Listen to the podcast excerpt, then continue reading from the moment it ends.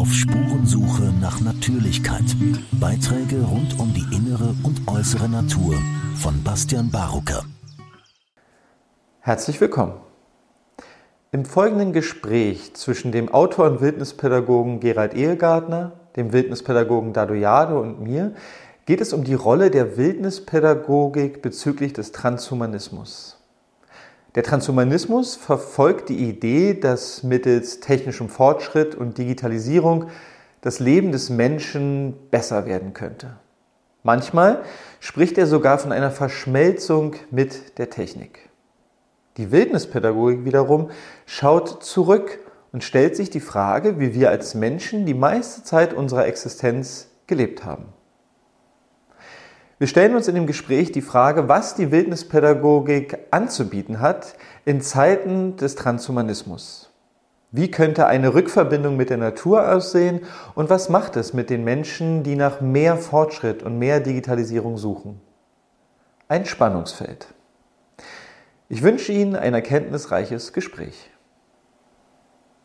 Herzlich willkommen, liebe Zuschauer, Zuseher und vielleicht Zuhörer zu, zu einer Gesprächsrunde zum Thema Wildnispädagogik und Transhumanismus. Und ähm, wir sind eine gelüstere Runde. Ich habe mir zwei Kollegen und Freunde, Bekannte eingeladen. Und wir starten einfach mal mit äh, einer Runde und ich lade euch beide zuerst mal ein zu erzählen, was ist denn für euch Wildnispädagogik? Ist vielleicht nicht jedem da draußen bekannt. Was ist eure Definition davon? Und das Wort Transhumanismus ist vielleicht auch nicht jedem bekannt. Ähm, und vielleicht sagt ihr mal, umschreibt ihr noch, was ihr darunter versteht. Ich mache das dann auch. Und danach beginnen wir so eine, ja, einfach eine kleine gedankliche Reise in das Thema, was könnte die Rolle der Wildnispädagogik sein und ähm, was sehen wir da als Möglichkeiten. Genau, und bitte einfach einen von euch beiden mal anzufangen, die beiden Fragen zu beantworten. Ähm, da fange ich an. Ich habe mir im Vorfeld natürlich äh, Gedanken gemacht, wie ich das am besten umschreibe. Ich finde den äh, Begriff Wildnispädagogik eigentlich schon von, vom Grund her ein bisschen äh, schwierig und irreführend, weil äh, Pädagogik hat für mich in meinem Leben ganz oft äh, was Unangenehmes bedeutet, also Frontalunterricht in der Schule sitzen, Wissen abarbeiten und so weiter und so fort. Und ähm, auf dem Weg der Wildnispädagogik oder Wildnis musste ich erkennen oder verstehen, dass äh, Pädagogik oder Lernen und Lehren äh, in vergangenen Zeiten anders stattgefunden hat. Und ähm, also eine Lernerfahrung, die unmittelbar in der Realität im natürlichen äh, Lebensraum stattfindet. Ich habe überlegt, wie ich das mit großen Worten umschreiben kann. Also Wildnispädagogik ist im Prinzip für mich eine Rückkehr zu unseren Wurzeln. So wie wir als Spezies Homo sapiens den größten Teil unserer Existenz gelebt haben und dadurch im Prinzip jetzt hier sitzen können. Wie hat das funktioniert? Wie haben wir es geschafft, zum Beispiel äh, mit äh, Fellkleidung und Steinspitzen durch die Eiszeit zu gehen, ohne zu verenden? Wie hat es, was ist das Erfolgsrezept von Homo sapiens, von ganz früh Primaten zu jetzt, zu dieser hochzivilisierten Kultur, in, in der wir sind.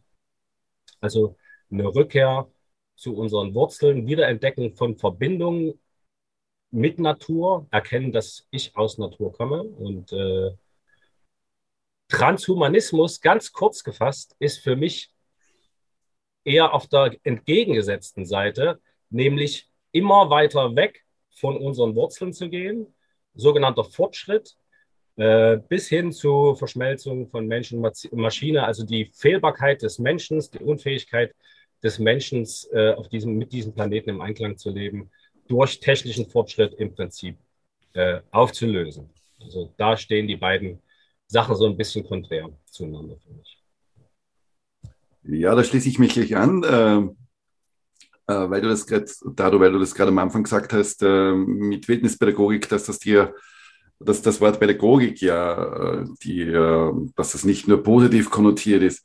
Ich denke, dass die Wildnispädagogik genau äh, das Gegenteil zu üblicher Pädagogik macht. die übliche Erziehung läuft auch immer in die Richtung, dass sie einen aus der Natur eher rausführt, dass sie eigentlich einen sozusagen in die Kultur einführt, raus. Also längste Zeit äh, war es ja so, die Natürlichkeit äh, des Kindes abzutrainieren, damit das Kind funktionieren kann dann in einer Gesellschaft, in einer vorbereiteten. Die Wildnispädagogik macht ja haargenau das Gegenteil. Das heißt, es ist eine gegenläufige Richtung. Ähm, ich glaube, dass die Unterscheidung sehr, sehr wesentlich ist, wenn man über, über äh, Wildnispädagogik spricht. Und ähm, hier geht es um eine Rückverbindung zur Natur, im ganz Besonderen zu den Wurzeln auch. Ähm, der Natur auch zurück natürlich zu einer äh, geschichtlichen Epoche, wo der Mensch noch äh, in der Natur überleben musste, wo er sich äh, sozusagen frei in, den, in, der, in der Wildnis äh, bewegt hat.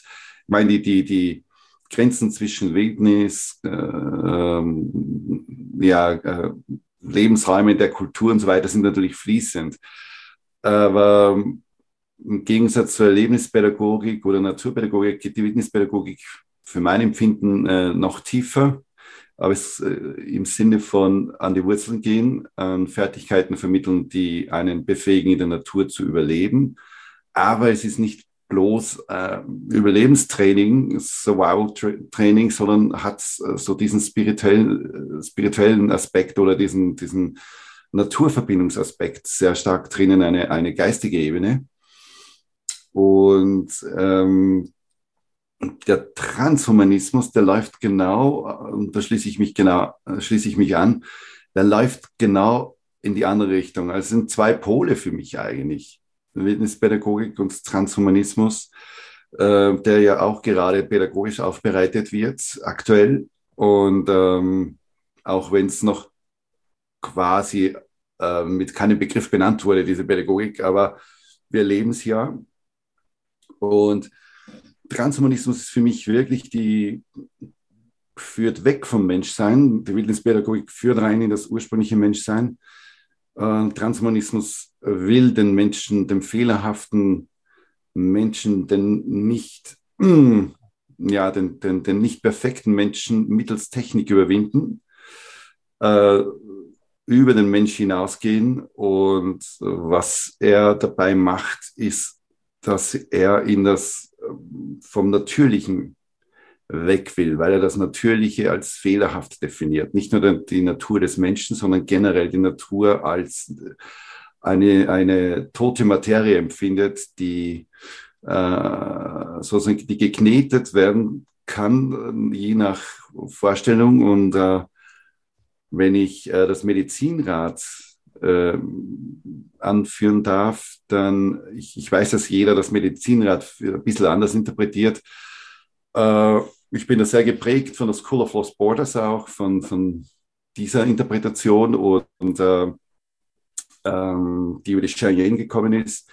Und hier ist sozusagen die, äh, der Osten, der für Feuer, für, für, für Licht äh, steht, für Spiritualität und der Westen, der auch für die Psyche steht, für die Tiefe, die zwei klammert er aus, der Transhumanismus.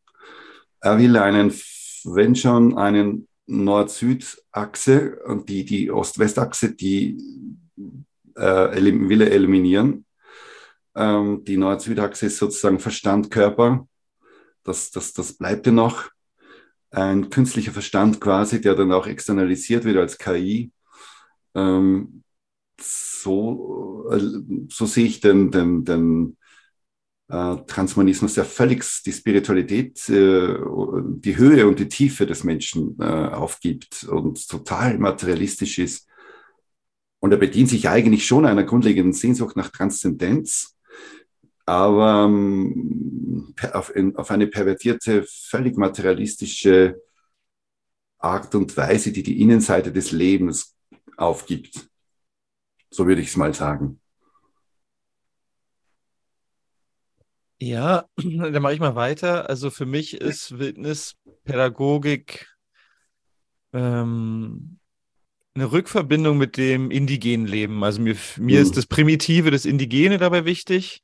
Und äh, wie haben wir es geschafft, nicht nur zu überleben, sondern gut zu leben? Ich sehe das immer als großen als großen Korb voller Weisheit. Also ja, äh, für die, die jetzt noch gar keine Ahnung haben, es geht um Spurenlesen und Feuer machen und Körbe flechten und Ledergerben und Vogelsprache erkennen.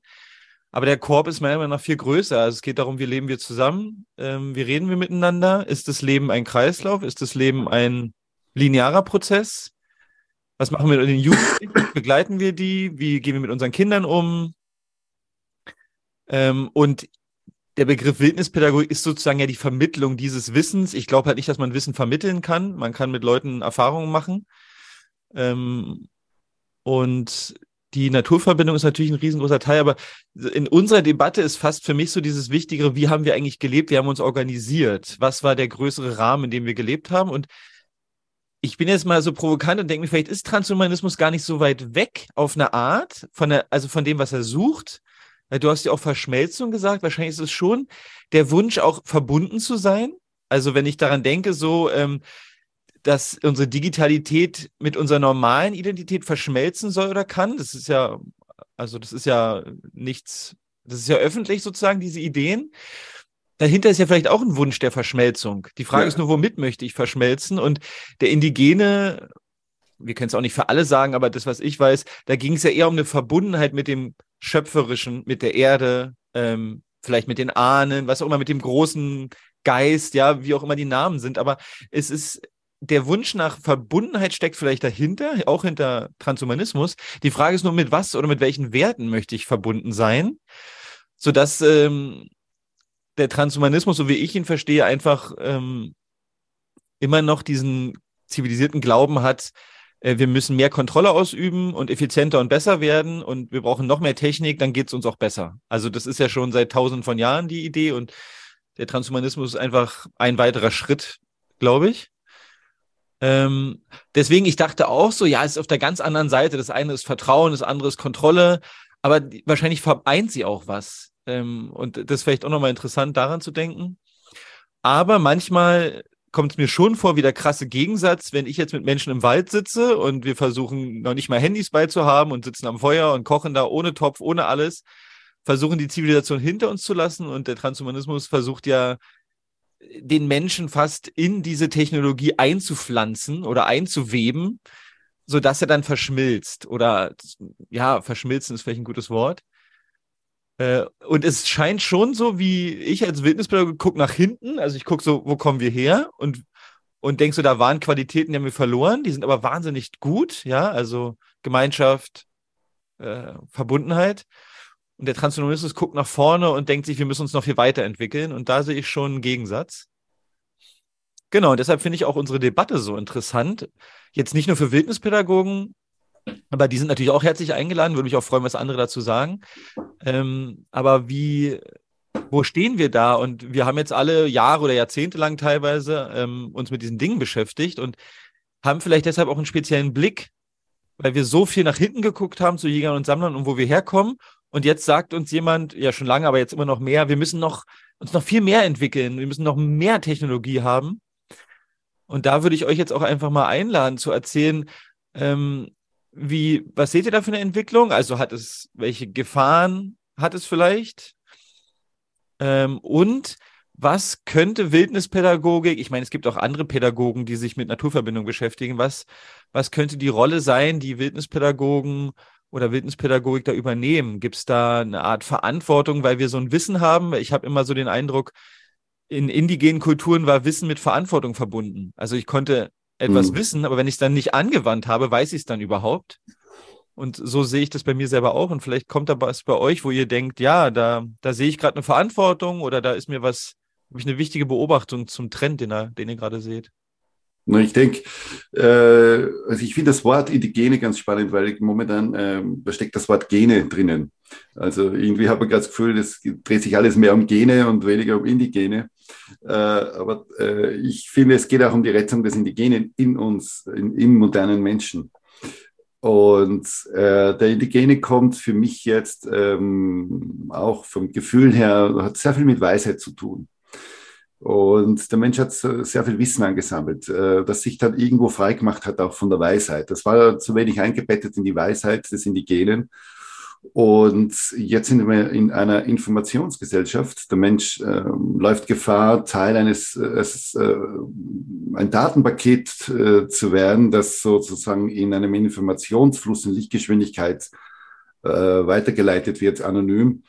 Ähm, also wir haben sozusagen die Weisheit, das Wissen und die Information. Und die Weisheit, die war noch ganz körperlich, die war noch mit dem Herz verbunden. Das Wissen, das war noch wenigstens im Kopf gespeichert, zumindestens. Und die Information, die ist sozusagen ja irgendwie, die fließt umher.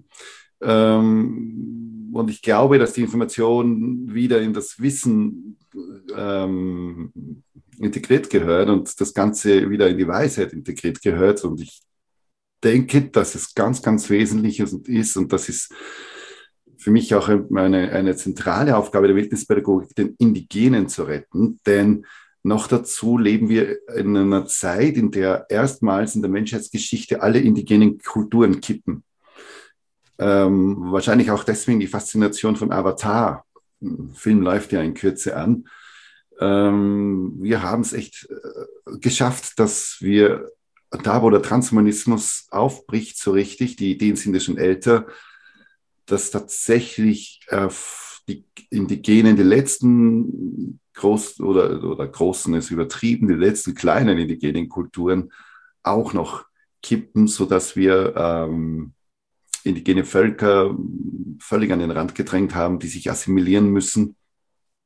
Äh, hier heißt es zumindest für uns, dass wir diesen Indigenen, der, mit, der sich heimisch auf dem Planeten fühlt und der nicht als, als, als äh, tote Materie, als manipulierbare definiert, dass wir den in uns äh, wieder retten. Und ich denke, das ist auch die Digitalisierung, von der ich öfters rede, weil ähm, die Digitalisierung bedeutet ja ursprünglich äh, eine Behandlung mit Digitalis, mit dem Fingerhut und bei einem schwachen Herzen. Und ich glaube, ich, dass wir in einer Gesellschaft leben, wo das Herz der Gesellschaft sehr schwach wurde. Das heißt, wir brauchen eine Behandlung des gesellschaftlichen Herzens, und es hat für mich viel mit ähm, ähm, die Integration, die Rettung des Indigenen in uns zu tun.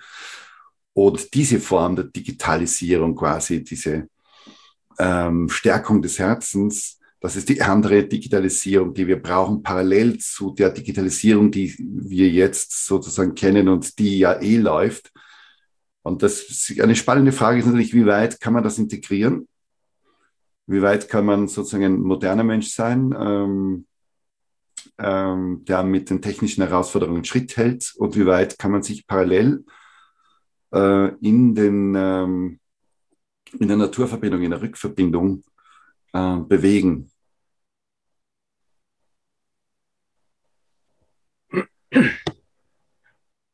Ja, jetzt äh, mit euren Worten am Anfang äh, bin ich noch mal so ein bisschen ins Reflektieren gegangen und so, in meiner Wahrnehmung, ähm, jetzt ist das äh, Wort Transhumanismus oder dieses Thema jetzt gerade super präsent. Und wenn ich mich aber geschichtlich äh, umgucke, sind wir, glaube ich, schon ein paar tausend Jahre auf dem fortschreitenden Weg des Transhumanismus. Ich denke, spätestens mit dem Satz, macht euch die, die Erde untertan, hat sich in unserem Ge also menschlichen geistigen Bild irgendein Paradigmenwechsel durchgesetzt. Wir mhm. haben uns mental abgetrennt von, äh, von der Erde, von den anderen Lebewesen, die hier sind, also unseren Verwandten, und entschieden, dass wir unser Glück selbst in die Hand nehmen können. Und ich glaube, oder müssen. Und ich glaube, der große Unterschied zwischen indigenen Kulturen oder unserer ursprünglichen Lebensweise und jetzt besteht darin, dass so wie ich das verstanden habe und selbst auch in den draußen Zeiten erlebt haben, ist der größte, der größte Konflikt, eine Lebenseinstellung zu haben, im natürlichen Gleichgewicht zu leben und permanent zu sehen, was ich habe, also was für Möglichkeiten habe ich, mit denen ich arbeiten kann, zu was will ich und wie kann ich das herstellen. Und wir im Prinzip äh, einen Schwenk gemacht haben von einem Sein, von einem Leben im Gleichgewicht mit allem, was da ist, auch mit den unangenehmen Sachen, die äh, im Leben draußen in der Natur irgendwie vorkommen, zu wie kann ich es schaffen, meine Umwelt so umzugestalten, dass ich diese unangenehmen Zustände überhaupt nicht mehr erleben kann. Und äh, ich glaube, jetzt sind wir eigentlich bloß an einem, an einem Peak Point von einer Entwicklung, die schon viele, viele äh, Hunderte oder Tausende von Jahren stattgefunden hat.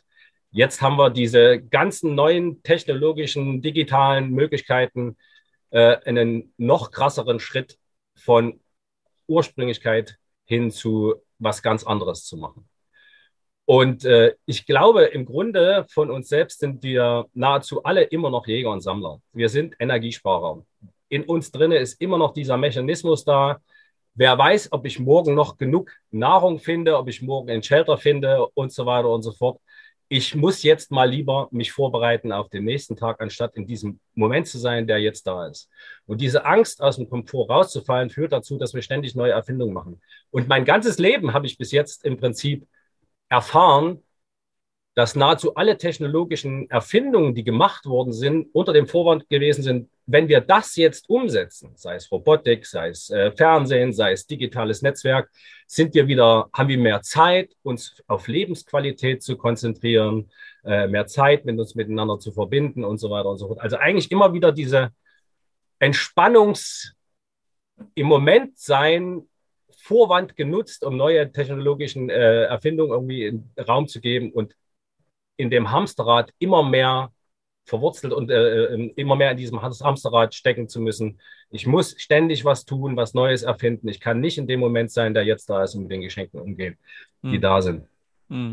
Und, äh, und dadurch immer weiter von dem getrennt, äh, getrennt haben, dass Homo sapiens Natur ist. Ich kann keine Umwelt schützen. Ich kann keine Natur schützen. Ich kann nur mich selbst, meine Kinder, mein Netzwerk, alle zwei Beine hier auf diesem Planet, Planeten in irgendeiner Art und Weise schützen, weil die Erde macht ihr Ding weiter. Ob wir da sind oder nicht, das ist, äh, das ist für Mutter Erde irrelevant. Und ähm, also es hat sich in unserem Kopf ein Konzept festgesetzt, dass wir nicht mehr viel mit Natur zu tun haben, im Gegenteil eher schädlich für Natur sind. Äh, im, Im Buch Geflochtenes Süßgras, wenn ich das richtig erinnere, sagt die Autorin, dass sie Biologiestudenten gefragt hat, äh, ob es irgendwelche positiven, ähm, positiven Interaktionen von Mensch und Natur gibt. Und von diesen Studenten konnte fast keiner sagen, dass äh, was Homo sapiens Gutes für diesen Planeten irgendwie zu tun hat. Und äh, also wir fühlen uns teilweise als Fremdkörper auf diesem, auf diesem Planeten, kommen dann noch in den Schuldkomplex rein und müssen irgendwie, haben dieses Gefühl immer weiter äh, von Natur uns entfernen zu müssen und uns rausnehmen zu müssen oder Sachen erfinden zu müssen, anstatt uns mal hinzugeben und zu gucken, okay, wenn ich jetzt da draußen bin, mit allem, was ich verlernt habe, was unkomfortabel ist, wie, wie kann ich da sein? Wie kann ich wieder entdecken, was schon da ist, anstatt neue Sachen zu erfinden? Und ähm, da will ich noch mal kurz auf das Indigene eingehen. Es ist ja teilweise gerade eine sehr schwere Debatte darum, wie indigene Völker jetzt nun genannt werden sollen, dürfen oder, oder können. Und das, was mir eigentlich fehlt, ist, was von euch beiden auch schon mehrfach angesprochen worden ist. Welche Weisheit haben die denn? Die sind ganz oft, ich sage jetzt mal die, verallgemeinere, ich hoffe, da trete ich niemand auf den Schlips.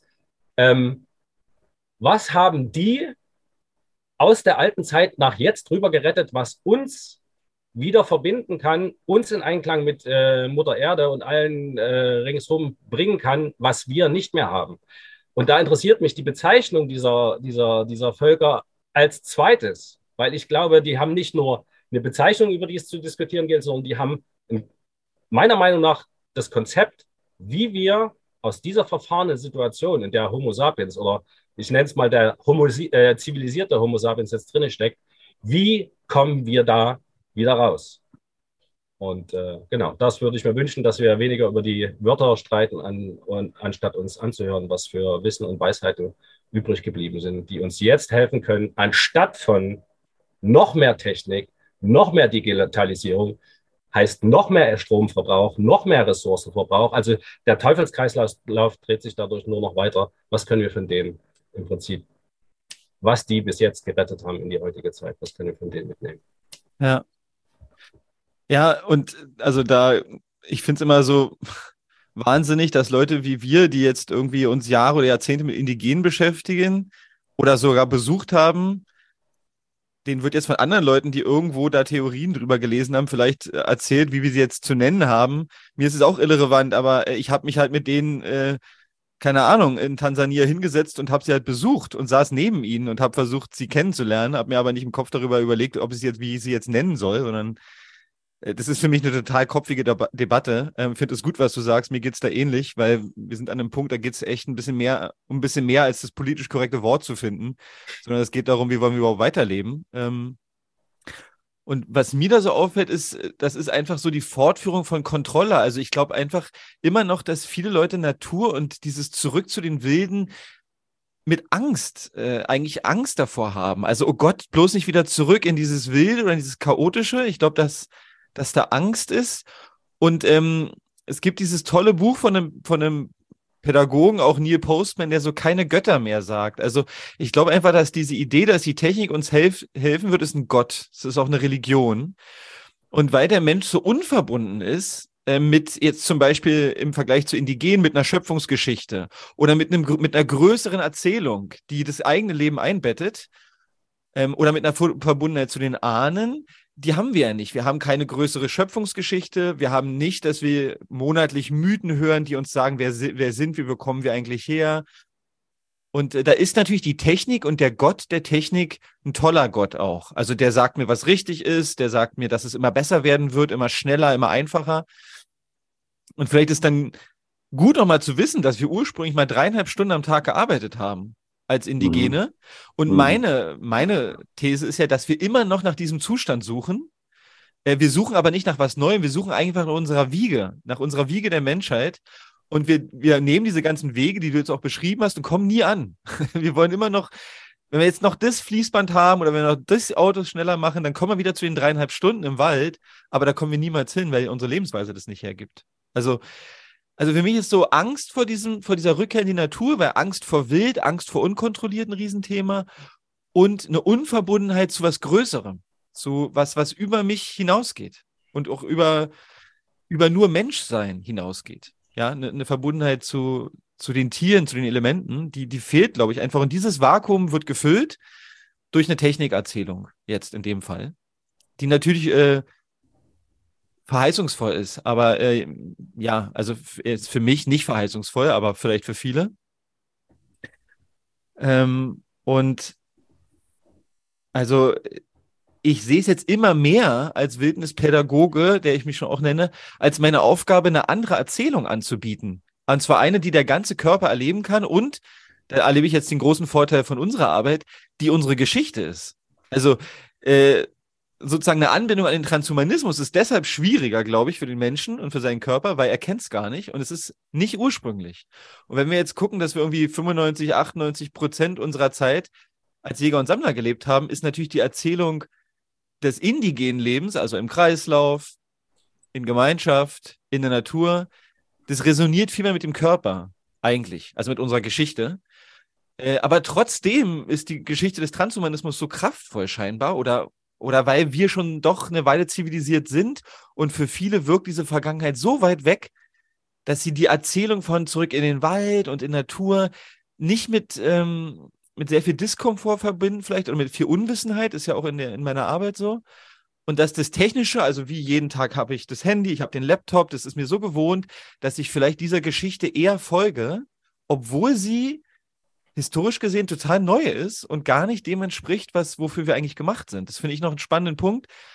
Und vielleicht ist da die Wildnispädagogik einfach eine Möglichkeit, um Leuten was anzubieten. Hey, wir haben noch eine andere Erzählung. Das ist unsere Geschichte. Die kannst du ja auch mal ausprobieren. Vielleicht könnte das eine Aufgabe sein aktuell. Ähm, dachte ich jetzt so. Ja, für, ja. Mich ja, für, Mich ist ja, auch die, der Transhumanismus ist ja auch eine, eine Flucht nach vorne quasi. Es ist, ich glaube auch, äh, wie Dado das angesprochen hat, dass sozusagen ähm, dieses macht euch die Erde untertan, diese, diese Falschübersetzung, wo sich der Mensch nicht als Gärtner empfunden hat, sondern wo er als, als Herrscher über die Natur ähm, an der Spitze der Pyramide sich selbst definiert hat, ähm, das ist schon eine Ursprungserzählung, die unglaublich kraftvoll ist und ähm, mit der, glaube ich, wirklich ganz viel von diesem Unheil, will ich jetzt auch mal sagen, begann, wenn man den Zustand des Planeten sieht. Und natürlich ist es geschichtlich gesehen auch so, dass die Jungsteinzeit mit der Sesshaftwerdung ähm, die Idee des Besitzes äh, eingeführt hat. Ähm, nicht nur der Besitz von Land, nicht nur die Zähmung von Tieren und Pflanzen, man hat sich ja selbst gezähmt. Es ist sozusagen die, ein, hm. eine erste große Kontrolle passiert, ähm, wo ähm, wir eigentlich dadurch, dass wir vom Sein zum Haben gewechselt sind, mh, auch den Besitz von Wahrheit der begann ja auch da, nämlich mit der Gründung der Religionen, der großen Religionen. Und ich glaube, dass es, wenn man so, so schaut, ähm, der, die Indigenen, die haben noch nicht so diese fertigen Definitionen gehabt, auch was ist spirituelles, wie sieht Verbundenheit aus und so weiter. Es war sehr ein natürlicher Prozess, wenn, wenn ich es jetzt auch mal verallgemeinere. Es gibt natürlich da un unterschiedliche Zugänge auch bei den Indigenen.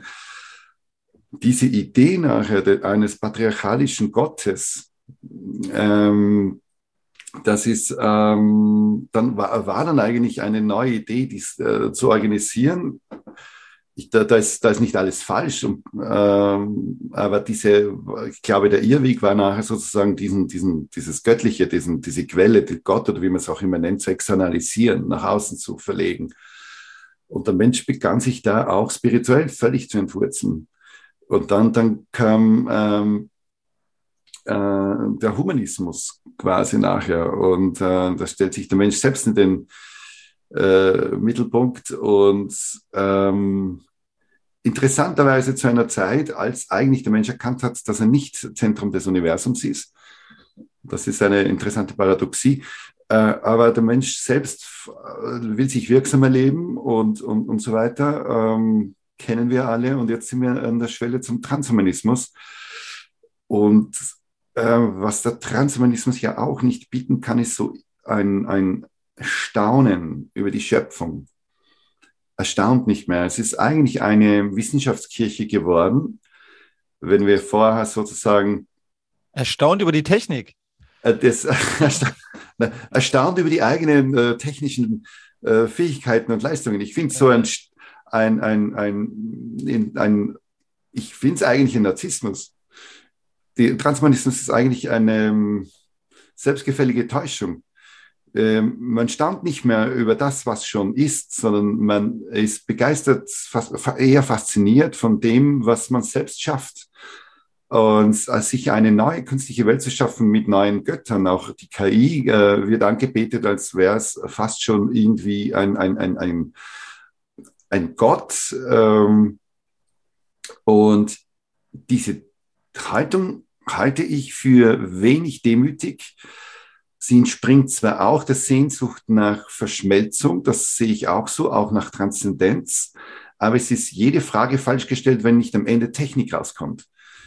Und ich glaube nicht, dass es Technik schafft, äh, dieses Vakuum der äh, Entwurzelung, der spirituellen und erdverbundenen Entwurzelung zu füllen. Das ist eine meiner Meinung nach eine Idee, die so äh, nicht funktionieren kann und auch vom Organischen zum Anorganischen immer mehr zu wechseln, halte ich eigentlich für brandgefährlich. Es ist ein großes Experiment äh, und wir fügen uns ja nicht in das Netz des Lebens ein, sondern das Leben hat sich sozusagen in ein künstliches ein digitales Netz einzufügen. Wir kommunizieren nicht im Raum übers Herz, wir kommunizieren ausschließlich dann über Technik. Das ist eine Information von A nach B und von B nach A.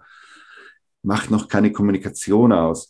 Wir verlieren auch den Raum in diesem transhumanistischen Prozess. Ich sehe, wie man merkt, sehr, sehr kritisch, wobei ich schon der Meinung bin, dass die Technik integriert gehört. Wir, wir haben als Menschen immer auch Techniken entwickelt, aber sie können, sie müssen dienen und nicht herrschen. Wir sprechen ja auch gerade über Zoom.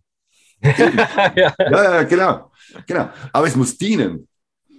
und das, das sehe ich halt als, als, als äh, die große Herausforderung, dass wir das hinbekommen, dass das ähm, in der Wertigkeit Technik dient und nicht herrscht. Ja, das ähm, finde ich einen, sehr, sehr guten Punkt. Also das ist mir auch wichtig zu sagen. Ich bin kein Technikfeind. Ähm, ich erinnere mich an eine Situation, als ich das Jahr im Wald gewohnt habe, haben wir irgendwann eine Runde so in den letzten Mo Monaten äh, gemacht was sind die coolsten äh, Erfindungen, auf die wir uns zu Hause freuen? Und da kam bei mir der Akkuschrauber. Also das war schon interessant nach äh, acht, neun Mon Monaten äh, tiefster Immersion mitten im Wald, äh, im Winter bei minus 20 Grad, fiel mir dann ein, was für ein tolles Geschenk der Akkuschrauber ist und so weiter und so fort. Also Fortschritt kann, kann unser Leben wirklich besser machen. Was mir fehlt, ist das, was du gerade auch angesprochen hast, ist eine Pause zu machen und zu gucken, ein Reset. Okay.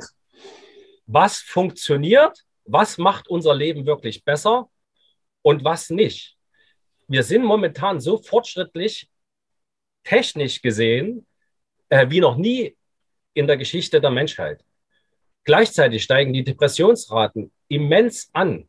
Viele Leute fühlen in ihrer Arbeit keine, keine Verbindung mehr. Wir sind teilweise nicht fähig, mit uns selbst in Verbindung zu sein und äh, wir wachsen zwar fortschrittlich, aber mein Gefühl ist, verbindungsmäßig mit uns und allem, was ringsum ist, degenerieren wir immer mehr, weil wir auch durch die Digitalisierung und der Faszination, die dadurch ausgeht, in einen permanenten äh, Zustand von Berieselung, von Außen, von Ablenkung äh, und von Rastlosigkeit kommen.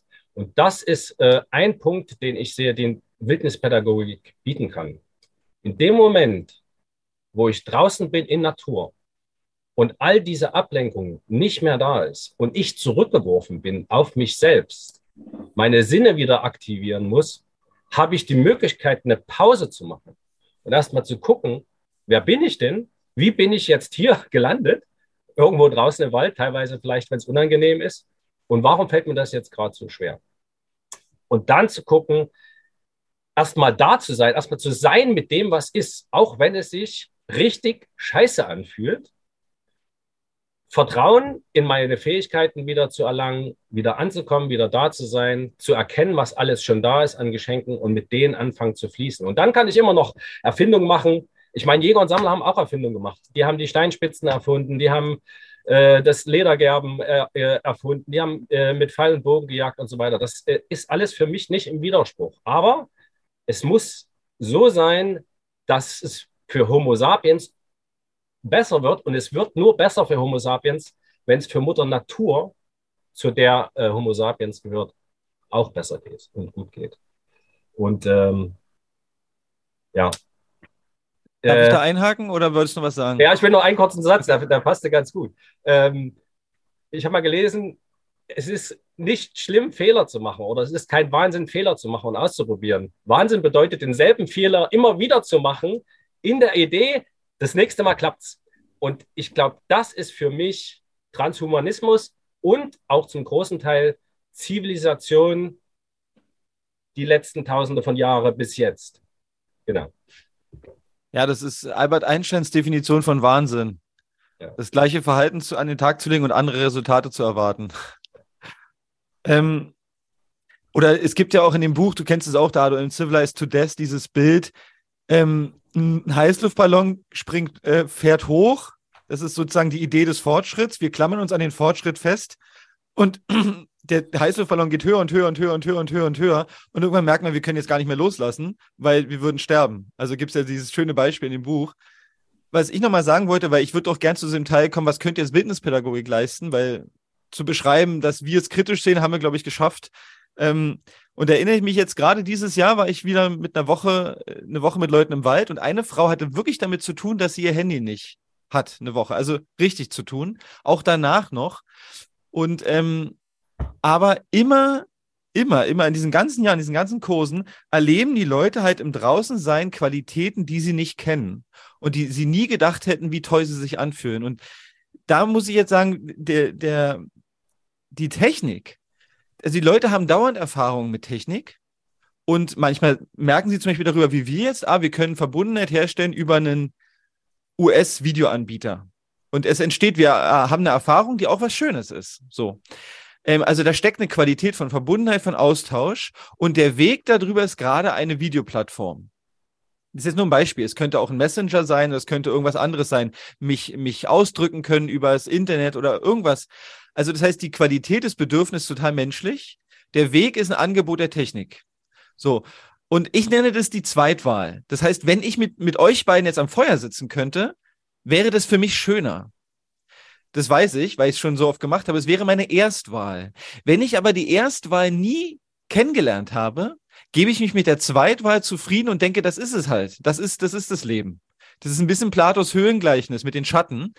Ähm, und wenn jetzt die Wildnispädagogik es schafft, die Erstwahl anzubieten, zu sagen, guck mal, so würde es sich übrigens anfühlen, wenn du nicht per, per Messenger-Gruppe dich austauschst, sondern wenn du jeden Morgen und jeden Abend mit den gleichen Leuten am Feuer sitzt und ihr sagt euch, wie es euch geht, wie eure Nacht war und abends sagt ihr euch die Geschichte des Tages und ihr seid am Tag unterwegs miteinander. Anstatt YouTube-Tutorials dazu zu gucken, also ich, ich sage jetzt immer so Zweitwahl und Erstwahl, dann wird die Welt plötzlich halt ein direktes Erleben von dem, was, was da draußen los ist. Und die Leute machen diese Erfahrung und merken dann, boah, wie geil ist es, dass die Leute hier sind. Ich habe diesen Regen durchgestanden. Ähm, ich habe Feuer gemacht, ich habe was zu essen gefunden, ich konnte ich konnt reden, ich habe Ruhe gefunden. Also ich erlebe immer Feedback in diesen Runden, wo die Leute sagen, sie haben was erlebt, was sie gar nicht kennen. Und deswegen denke ich auch, ein Angebot wäre halt einfach, diese Qualitäten, diese urmenschlichen Qualitäten zu erleben und zu merken, dass die digitalen Plattformen, die zwar auch befriedigen wollen, aber über einen Zweitwahlumweg, der gar nicht das ursprüngliche ist. Und das kann man aber niemandem zum Vorwurf machen, weil wer sitzt schon freiwillig oder in seinem Alltag mit Leuten eine Woche im Wald? Das also macht halt einfach keiner. Aber ich denke, da liegt ein Fokus. Also wie können wir die Ur das ursprüngliche Erleben anbieten, damit Leute die Qualität spüren, was es mit ihnen macht, um dann für sich selber zu entscheiden, hm, das hat mir so gut getan, ähm, ich muss irgendwie in meinem Alltag es auch mal schaffen, einfach rauszugehen oder mich mit Leuten ums Feuer zu versammeln und jeder darf sagen, was er, was er denkt. Also da sehe ich einen riesengroßen Auftrag, dass wir das äh, schaffen und anbieten, damit Leute dann äh, selber integrieren können. Und denke halt einfach, dass es Mitgefühl oder Verständnis generiert. Wenn ich sowas nicht angeboten bekomme, dann habe ich auch keine Chance zu wissen, dass es das gibt. Mhm. Dann ist das Schönste, wenn ich in meiner Gruppe, in meiner Messenger-Gruppe mir gegenseitig sage, wie mein Tag war. Und das ist völlig okay, weil das ist das Beste, was ich damit kenne. Also da will ich auch aus der Wertung raus, weil wie soll jemand wissen, dass es schöner wäre, zusammenzusitzen? Also das weiß er wahrscheinlich instinktiv, aber wie soll jemand wissen, wie gut es ist, als Clan im Wald zu leben, wie eng, wie doch komfortabel, wenn er es nie erlebt hat? Und ähm, das halt sozusagen wertfrei zu betrachten und, und, und, und Räume zu schaffen, wie, ja, komm, lass uns zusammen das mal erleben. Und ihr entscheidet dann, was für euch schöner ist. Also zum Beispiel diese Frau, die dann diese Woche am Telefon nicht war, die, die hat noch Monate später davon gesprochen, dass sie jetzt erstmal einordnen muss in ihrem Leben, wie sie damit eigentlich umgeht. Und da hat dann so eine Disruption stattgefunden, so eine, so eine, also so eine Verunsicherung. Und daraus heraus dann eher wieder so eine Neuorientierung. Was will ich eigentlich mit diesen Medien genau machen? Wann dienen die mir, wie ihr jetzt auch schon gesagt habt, und wann bedienen die sich bei mir? Aber weißt du, wie man die, was ich so schön, oder ja, wie, wie, ich finde, man kann es ganz gut beschreiben, auch weil du, du hast das sehr schön mit Erst- und Zweitwahl äh, jetzt beschrieben und ich finde das extrem treffend. Ich finde immer, dass die Erstwahl, die berührt und die Zweitwahl, die fasziniert eher.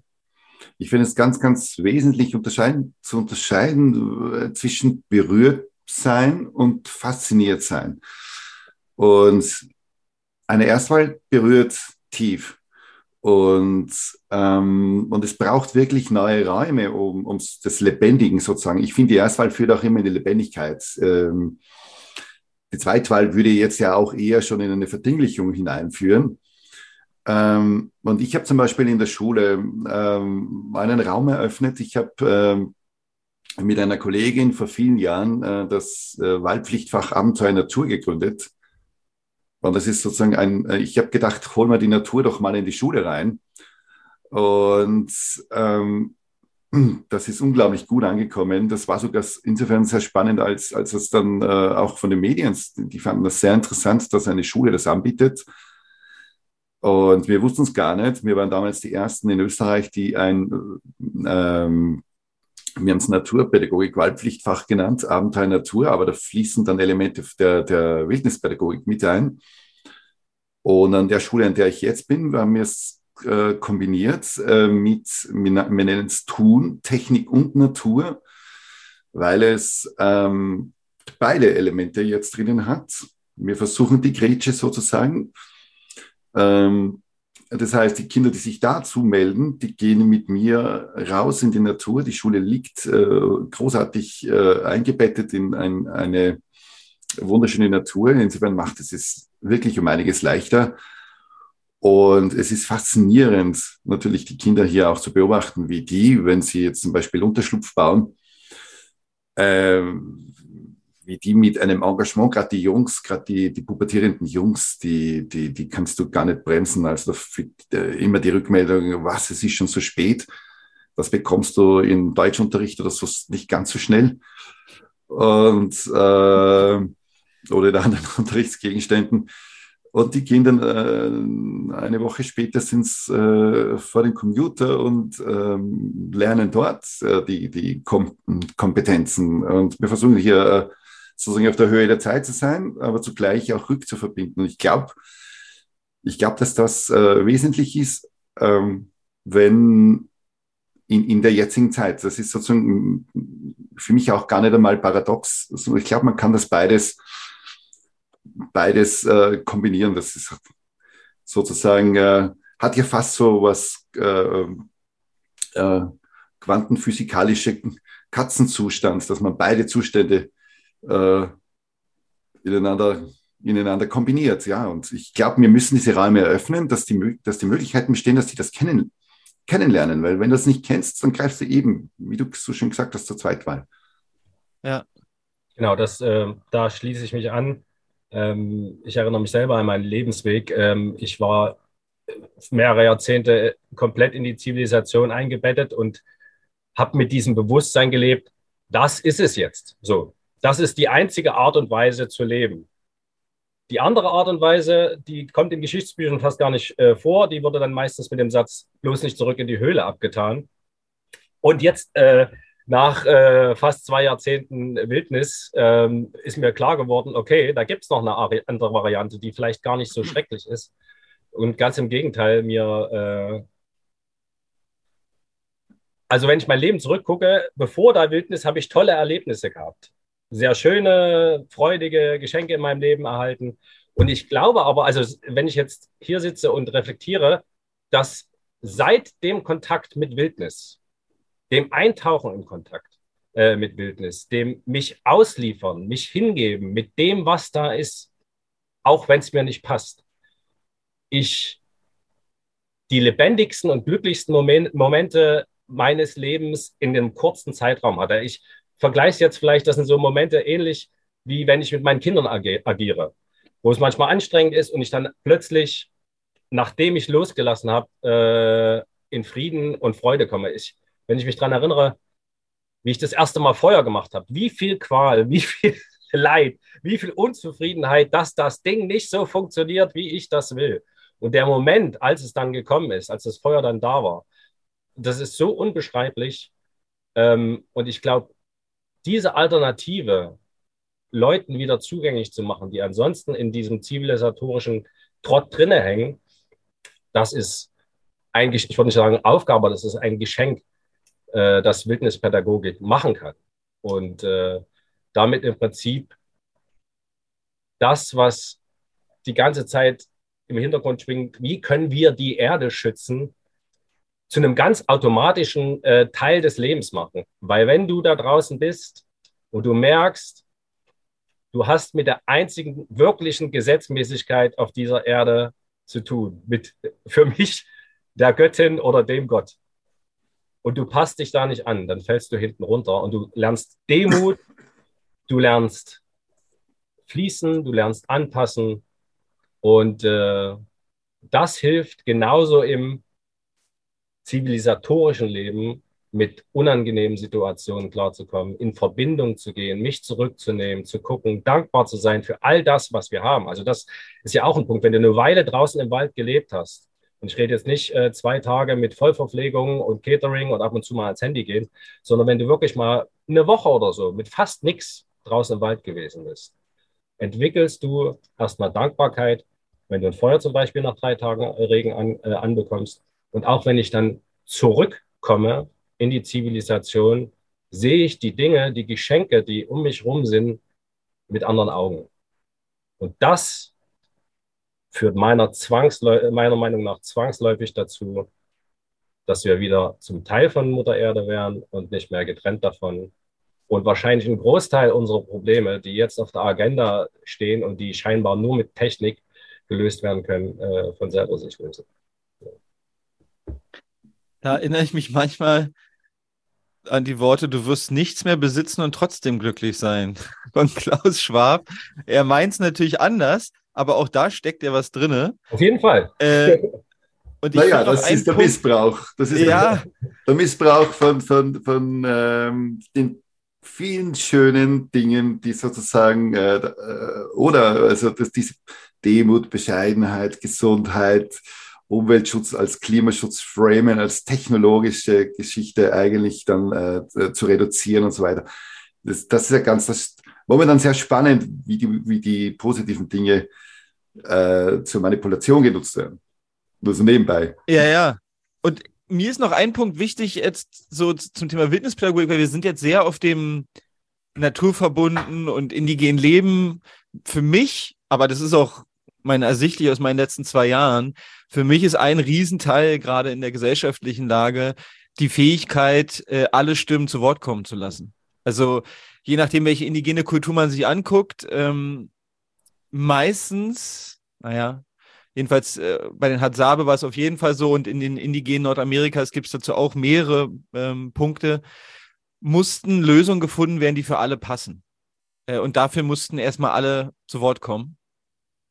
Und ich denke, ähm, wenn ich an Redekreise denke, die ja auch eine indigene Fertigkeit sind, äh, jetzt nicht überall auf der Welt, aber schon anscheinend an vielen Orten belegt jedenfalls, dann wäre es für mich auch, sind Wildnispädagogen eigentlich die prädestinierten Raumhalter für die Möglichkeit, seine Wahrheit zu sprechen, ohne dass die gewertet wird, eingeordnet wird äh, oder dass er dadurch Konsequenzen erlebt im Sinne von, bist du hier willkommen oder nicht willkommen. Und ähm, da sehe ich eine Riesenaufgabe, da reinzugehen und zu sagen, ja, äh, wir sind hier gerade in einer Zeit, da geht's hoch her und emotionale Debatten über Corona, über Klima, über Wirtschaft, über Solidarität. Und ich mache mich von dem Inhalt aber unabhängig oder frei, so, soweit es geht, jeder hat eine persönliche Meinung, äh, und beharre darauf, dass ich nicht es nicht geschehen lassen werde, dass manche Leute nicht zu Wort kommen oder dass deren Meinung schlechter ist als eine andere Meinung. Und dafür wären eigentlich Wildnispädagogen das geschulte Personal, um zu sagen, okay, ist eine heiße Debatte, aber wir setzen uns jetzt in einen Kreis, wir machen das, was tausende von Jahren alt ist, wir nehmen einen Stock in die Hand oder einen Stein. Jeder sagt von Herzen, was er dazu denkt, fühlt oder meint. Keiner kann reingrätschen, keiner kann ihm sagen, das stimmt nicht oder das ist falsch. Und alle hören einander zu. Und dann denke ich immer daran, äh, wie unglaublich kraftvoll das wäre. Und ich habe es auch selber erlebt, auch mit Corona-Debatten, dass eine Gruppe es schafft, zu einer Einigkeit zu finden. Zu sagen, aha, du hast davor ganz viel Angst, du hast davor ganz viel Angst. Was machen wir jetzt? Und ich weiß, es war der erste Teil meiner Wildnispädagogik-Weiterbildung. Gleich am Vormittag hatten wir das Thema auf dem Tisch und dann war klar, wir machen das jetzt. Und nach anderthalb Stunden standen alle auf und sagten, boah, das funktioniert. So, ja, na klar funktioniert es. Äh, ich weiß, dass eine Gruppe von Menschen sich organisieren kann und Einigkeit zu dem Thema findet. Das ist eine Frage der Zeit und eine Frage dessen, dass jeder auch sich zu Wort melden darf. Und das ist echt für mich so ein wichtiges Thema, dass wir, dass wir das wieder ermöglichen, zu sagen, du siehst es so, ich sehe es so, ich kann dich verstehen, du kannst mich verstehen und wie kommen wir jetzt zusammen? Und was ich auch wichtig finde, ist eben, was ich gerade genau gesagt habe, die Erfahrung, dass es geht. Weil ich glaube, aktuell gibt es mehr Erfahrung, dass es nicht geht. Und ich glaube auch, dass es absichtlich so gemacht wird, damit wir Menschen vergessen, dass wir in der Lage wären, auch strittige Sachen, die uns richtig berühren, dass wir da zu einem Weg kommen, wo alle mitgehen können. Das heißt nicht, dass alle hochjubeln freuen, sich darüber freuen, wie wir es jetzt machen, aber alle würden zusammen an einem Strang ziehen. Und mir ist wichtig, dass die Wildnispädagogik dabei helfen könnte, dass Menschen erleben, wir finden zu einer gemeinsamen Weg oder auch keinen Weg, aber wir finden einen Raum, wo wir alle sagen, okay, fühlt sich gut an, wir haben uns alle gehört und kann so stehen bleiben. Und jetzt gehen wir draußen spielen. So. Ähm, es muss uns nicht lähmen, dass wir in einer Sache eine unterschiedliche Meinung haben, weil uns vereint, dass wir zusammen leben wollen. Also am Feuer sitzen, essen, trinken und eine warme Unterkunft haben wollen. Und der Fokus auf das, was spaltet oder was, was, wo wir nicht einer Meinung sind, ist für mich viel zu stark.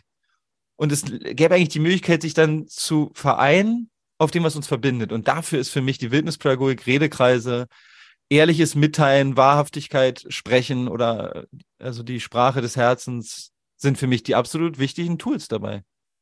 Ja, ich finde auch. Äh, ganz kurz. Ähm, also, ja. Und äh, Wildnispädagogik bietet neben diesem tollen Aspekt noch einen anderen Aspekt. Du machst das nämlich nicht mehr losgelöst vom großen Kontext, sondern du machst das in Natur. Und nachdem du gemerkt hast, dass du gehört wirst, dass deine Stimme Wert hast, hat, dass du, also, dass du gemerkt hast, es lässt sich einen Konsens finden, der für alle das Beste ist, und du gleichzeitig mit den Elementen in Kontakt bist, mit den Zweibeinern, äh, Vierbeinern, den mit Federn und so weiter und so fort, dann irgendwann anfängst auch noch ein Auge dafür zu kriegen, okay, Mensch und Natur sind nicht getrennt voneinander, das gehört zusammen. Und dann diesen Layer von Kontext noch ausweitest auf, okay, jetzt haben wir herausgefunden, was für uns als Gruppe am besten ist. Was ist denn für den Platz, an dem wir gerade leben, das Beste? Für die Tiere, die Pflanzen und so weiter und so fort weil wir sind abhängig. Es ist eine permanente Wechselwirkung. Wenn wir alles wegnehmen an unserem Platz, wird das Feuerholz in zwei Wochen alle sein und wir werden frieren. Und wir fangen automatisch an, in Verbindung zu gehen mit uns und in Verbindung mit Schöpfung, Natur. Und meiner Meinung nach ist das eine ganz tolle Möglichkeit, wirklich zu einem Punkt zu kommen, den ich als nachhaltig äh, wirklich auf Zukunft gesehen nachhaltig sehe. Und das ist eine große, ein großes Geschenk von Bildungspädagogen. Ich glaube auch, dass wir jetzt auch an der Stelle gerade sind, dass es um äh, darum geht, die, die Verbindungen wiederherzustellen. Die, eine gespaltene Gesellschaft sozusagen, wie man es oft nennt, eine fragmentierte Gesellschaft, äh, Menschen wieder zusammenzuführen. Und ich glaube auch, dass hier die Wildnispädagogik ganz, ganz viel leisten kann, diesen Raum zu halten, das Feuer zu halten, die Verbindung zu halten. Und der, der, der Naturraum ist natürlich prädestiniert dafür, weil ja dort schon so viel Verbindung angelegt ist. Wir sind verbunden dort, äh, wenn du draußen bist in der Natur, hast du einen ganz anderen Zugang zu einer Verbindung zum Lebendigen als, als, als vor dem Handy. Und das, das, das provoziert geradezu diese Verbindung, die wieder sein darf. Und ich glaube auch, dass der Chance, die Chance in so äh, Redekreisen zum Beispiel, wo man vom Herzen spricht und mit dem Herzen zuhört, auch die ist, auch den Wunden zuzuhören. Hier sind wahnsinnig viele Wunden geschlagen worden. Ich glaube, es geht, geht ja nicht, dass man ganz, ganz flott jetzt sozusagen ähm, äh, die Verbindung äh, ganz schnell entsteht, sondern da braucht es ja auch die Erzählung darüber, was, wie, wie ist mir zum Beispiel die letzten zweieinhalb Jahre ergangen mit meiner Haltung, darüber zu reden, zuzuhören. Also mir ist das vor kurzem äh, ganz konkret passiert, äh, auch in einem Redekreis, äh, wo eigentlich die meisten mit äh, dem sozusagen mit dem vorgegebenen, mit dem Mainstream ja, mitgemacht haben. Und äh, ich habe erzählt, äh, meine Frau hat auch erzählt, wie es uns ergangen ist. Und es war wirklich unglaublich. Die haben, was, die waren, die waren auch betroffen. Die wussten es nicht. Die bemerkten es nicht. Das war, da war wirklich, ähm, es ist ganz erstaunlich, dass das möglich ist, aber sozusagen, wenn du, wenn du nicht dagegen warst, hast du es oft gar nicht gemerkt, dass da irgendwas äh, vielleicht falsch läuft. Und selber hat man sich schon in eine ganz andere Richtung entwickelt. Also hier wieder zusammenzufinden, auch in einem Redekreis draußen in der Natur, ich, ich, ich halte das für, eine unglaubliche Therapieform eigentlich sogar. Und neue Gemeinschaften zu bilden, das Feuer zu hüten. Und das heißt auch Lebendigkeit, Vereinigung ähm, zu bewahren. Hm. Ja, also stimme ich dir auch zu. Und ich finde den Punkt gut, den du gesagt hast, dass auch gehört werden muss, was geschehen ist, ohne dass dann was dazu sogar passieren muss. Jetzt sind wir vielleicht an einem guten Punkt, um mal zu gucken, ob es noch abschließend was gibt, wo ihr denkt, Wildnispädagogik und Transhumanismus, fällt euch noch was ein, wo ihr sagt, das, das muss noch von mir gesagt werden, damit ich zufrieden das Gespräch erstmal so sein lassen kann. Vielleicht, je nachdem, wie interessant es jetzt auch ist für andere und für uns, können wir uns als Wildnispädagogen auch zu anderen Themen nochmal verabreden. Aber ihr könnt ja noch mal schauen, ob es bei euch noch was gibt, was ihr jetzt noch wichtig findet zu sagen.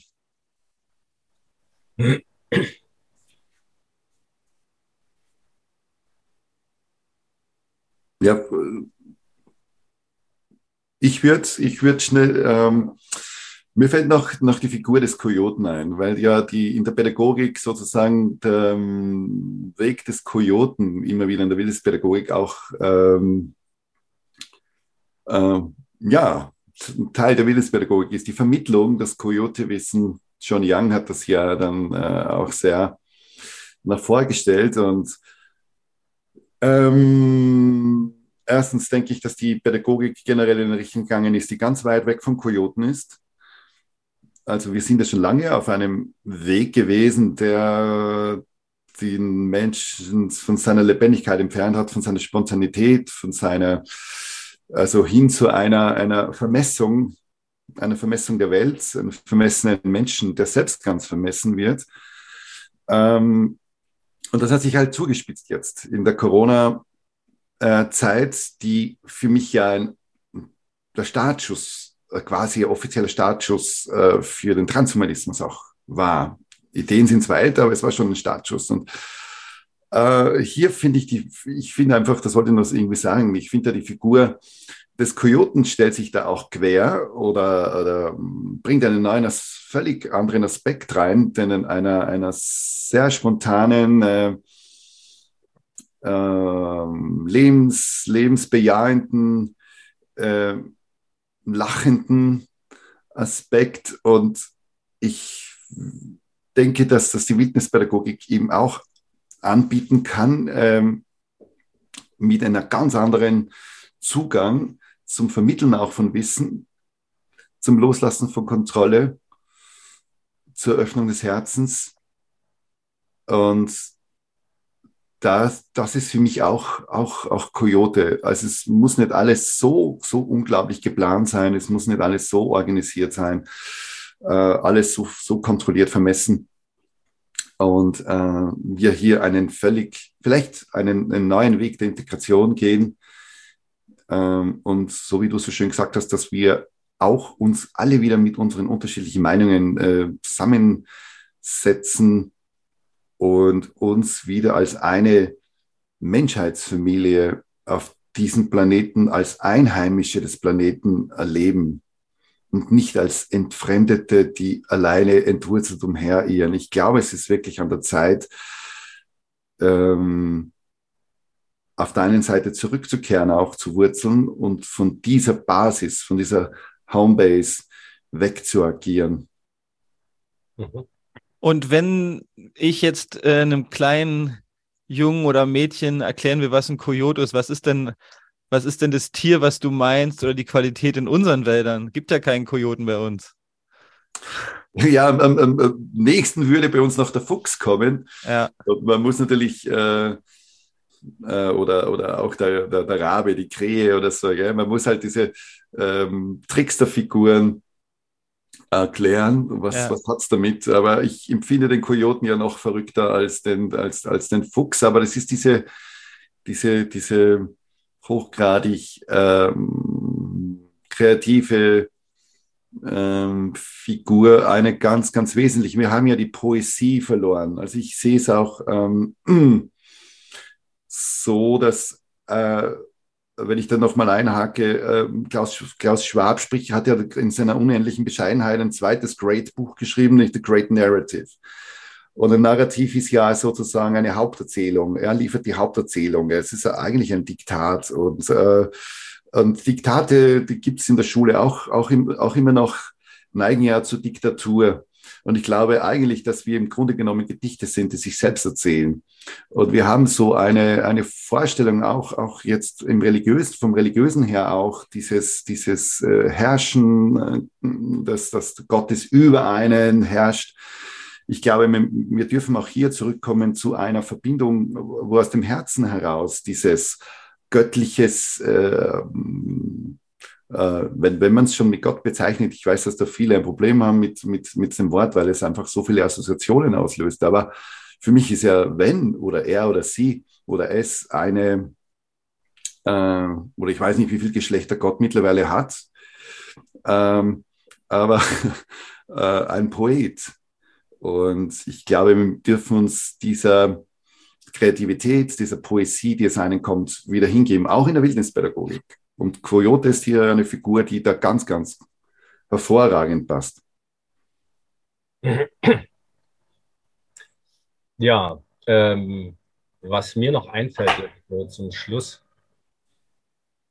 wenn ich äh, mit einer Gruppe von Leuten oder mit einer Schulklasse eine Woche draußen bin, fangen die meisten Leute an zu merken, wie toll Natur als Lebensraum ist. Und wenn ich Geschichten über indigene Leute äh, erzähle, auch was denen passiert ist, passiert manchmal Folgendes, dass manche Leute sagen, oh, wir sind jetzt so schlecht und da sind die edlen Wilden, zu denen wir zurück müssen äh, und es fängt wieder an, so eine Polarisierung. Wir haben die auch in, unserer, in unserem Gespräch drin, also eine Polarisierung zu, äh, zu entstehen. Und ganz oft mache ich als Schlussworte dann, es geht mir nicht darum zu sagen, dass die Leute früher alles besser hatten. Also ich, ich sehe auch in der Wildnisszene, auch bei mir selbst, teilweise Tendenzen dazu, den edlen Wilden auf sonst eine Stufe zu heben und ich bin jetzt so schlecht. Sondern ich erinnere mich, als ich damals in die USA gefahren bin, um das Jahr draußen zu leben. Da war ich das erste Mal in Chicago. Ich hatte einen Abend in Chicago, bevor ich raus bin im Wald.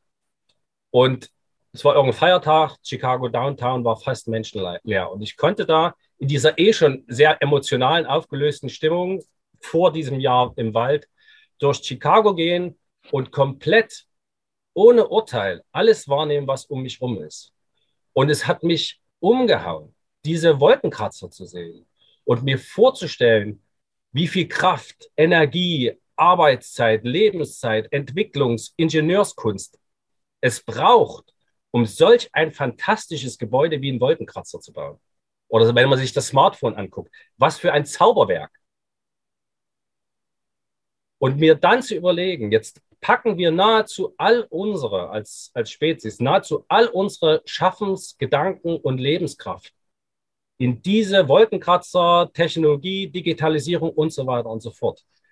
Was wäre, würde passieren, wenn wir mindestens genauso viel Energie in unsere spirituelle, naturverbunden, mit uns selbst verbundenen Kräfte stecken würden, wie in diese Wolkenkratzer, die für, vor 100 Jahren oder 150 Jahren unvorstellbares Hexenwerk gewesen sind. Und jetzt stehen die da als alltäglicher Teil unseres Lebens. Was würde passieren, wenn wir dieselbe Energie in unserer Verbindung mit Mutter Erde, mit, mit, mit uns stecken würde?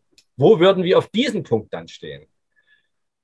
Und diese beiden Teile zu verbinden, glaube ich, haben wir jetzt mit all dem Wissen, was wir haben, was indigene Völker früher nicht hatten, also indigene Völker waren ganz oft nicht nachhaltig. Es waren so wenig Leute, die haben auf einem Platz gelebt, haben den Platz so lange belebt, bis die Ressourcen alle waren und sind weitergezogen. Natürlich, aber mit einem ganz tiefen Gefühl von Dankbarkeit, Gebet und so weiter, was uns eh schon fehlt. Und wie können wir das, also wir haben jetzt die Chance, mit all dem Wissen, was funktioniert hat, was nicht funktioniert, ein neues Konzept zu entwickeln aus alt und neu, so dass menschliches Leben auf diesem Planeten und mit diesem Planeten funktioniert und garantieren auch für die unsere Kinder und Kindeskinder weiter funktionieren kann. Das sehe ich als Chance in Wildnispädagogik. Äh, Avatar wurde am Anfang genannt, noch, noch abschließend. Und Avatar hat ganz viele junge Leute zu mir in Camps gebracht. Genauso wie jetzt Seven versus Wild. Das, also dies, es hat alles positive Aspekte. Es wurde dann schwierig, als die gemerkt haben, okay, es ist gar nicht so komfortabel und gar nicht so äh, blitzhaft und, ähm, ähm, und toll, wie ich mir das vorgestellt habe. Und nach einer Woche aber passiert ist, dass die Leute gemerkt haben, wenn sie entschleunigen, entdecken sie ähnliche Sachen wie in Avatar. Also wir leben im Prinzip auf einem Planeten, der ähnlich ist wie Avatar. Es geht bloß mit weniger Spezialeffekten, weniger schnell. Du musst mehr geben und sowas zu, zu erleben. Und das sehe ich als Chance von Wildnispädagogik, diese beiden manchmal scheinbar konträren äh, Punkte zu verbinden. Ja. Hm. ja, mir fällt noch ein, ähm, ihr kennt ja alle das Milgram-Experiment. Ja. Ähm, und was ich bei dem spannend fand, ist, dass die, die, die, die nicht mitgemacht haben, waren die, die eine andere Instanz, eine höhere Autorität in ihrem Leben hatten als der Arzt, der vor ihnen steht und sagt, du musst jetzt den Stromschlag ausüben, bis der andere stirbt. Als man nachher interviewt hat, war klar, das waren meistens Leute, die haben an Gott geglaubt oder so und haben gesagt, naja, ich kann das von meinem Gott aber nicht, äh, nicht rechtfertigen und konnten deshalb der Autorität, die zu was auffordert, was klar nicht gut ist, konnten sie verneinen. Und dann habe ich, dann denke ich an die Wildnispädagogik und dachte mir, wenn Leute eine Verbundenheit zu einer höheren Instanz haben als dem aktuellen politischen Narrativ, was auch immer das jetzt ist, dann haben sie immer noch die Chance zu sagen, wenn's, wenn sie nicht glauben, dass es dem entspricht, Nein zu sagen zu was. Sie könnten auch Ja sagen, ja, aber sie können auch Nein sagen, weil sie sagen, das entspricht nicht meinen Werten, die kommen aber von woanders her als von dir Arzt oder von dir Politiker oder von dir, was auch immer, welche Autorität gerade Vogue ist. Können, haben sie überhaupt so ein, so ein Nordpolarstellen, um abzugleichen, wenn ich jetzt, keine Ahnung, Wildnispädagoge, ich gucke jetzt, hm, ist es für die kommenden sieben Generationen und für ein nachhaltiges Leben miteinander, passt es zu dem, was der mir anbietet und könnte dann sagen, nee, danke, brauche ich nicht. Aber wenn ich die Anbindung gar nicht habe, dann habe ich keinen, dann bin ich verlorener und einfacher zu manipulieren für Dinge, die jetzt gerade richtig erscheinen. Das ist für mich jetzt vielleicht nicht direkt Transhumanismus, aber es hat was mit Menschsein zu tun und mit einer Anbindung an was Höherem, als alle sagen gerade, wir müssen das machen. Das ist für mich wichtig, weil dann können Leute, glaube ich, andere Entscheidungen treffen. Naja, wenn wir bei Transhumanismus sind, sind wir für mich beim Menschsein. Und für mich beginnt halt die Chance, ähm, mich zu spüren, also zum Menschsein gehört mich zu spüren und zu wissen, wer ich bin. Also das ist ja schon mal eine Riesenaufgabe, hinzuspüren, tut mir das gut, was gerade passiert, tut mir meine Entscheidung gut, tut mir mein Umfeld gut, anstatt einfach mitzumachen, weil es gerade so ist. Und dieses Innehalten und zu sich finden, also erstmal Mensch zu werden, um mich dann entscheiden zu können, will ich mitmachen beim Transhumanismus, ja oder nein. Ich lasse es mal offen. Äh, ich sehe einfach, dass die Wildnispädagogik Räume anbietet, zum Mensch zu werden. Und dieser kann dann anders entscheiden. Ja, will ich das auch oder nicht? Aber wenn ich die ganze Zeit in, diesem, in dieser Geschwindigkeit mitmache, die mir vorgegeben wird, von einer Krise in die nächste, von einer Entwicklung in die nächste, von einer Krise zum nächsten Lösungsangebot durch den gleichen, der die Krise verursacht hat. Ähm, wie soll ich da hinspüren? Ist es das, was mir gut tut als Mensch? Und das ist für mich so eine Aufgabe. Ich kann doch nur mitgestalten, wenn ich bei mir ein Stück weit angekommen bin. Und einen Tag bin ich es nicht, und einen anderen Tag bin ich es mehr. Und manchmal bin ich in der Krise. Ist doch alles okay. Aber wenn ich gar nicht weiß, was mir gut tut, was ich will, was meinen Kindern vielleicht gut tut, dann bin ich, glaube ich, ein leichter Spielball für, für für ähm, Trends auf eine Art. Und ähm, kann mir einfach nur wünschen, dass, dass Leute Räume finden, wo sie jetzt in unserem Fall ist es der Wald, bei Musikleuten wäre es die Musik oder Tanz, ja, was auch immer, aber wo sie bei sich ankommen, um zu merken, das bin übrigens ich und das ist meine, mein Befinden und meine Bedürfnisse und wäre für mich ein Startpunkt überhaupt über neue Entwicklungen nachdenken zu können, dass die Leute also mit sich in Verbindung sind, sozusagen. Verwurzelt. Ja. Genau, verwurzelt, angebunden, ja. Und es ist auch die, ähm, das Geschenk, äh, geschlossene Räume der Angst zu verlassen und in den Raum, einen, als Wildnispädagogen einen neuen Raum zu öffnen. Hm. Ja. Ja, ähm, also für mich wäre es in Ordnung, wenn wir es jetzt so stehen lassen. Unser, unser ja. erstes Experiment, äh, drei Wildnispädagogen rätseln über die Welt. Ich fand es toll, erste, dass. Erste längere Online-Diskussion. äh, genau. War ich auch aufgeregt, aber es klappt.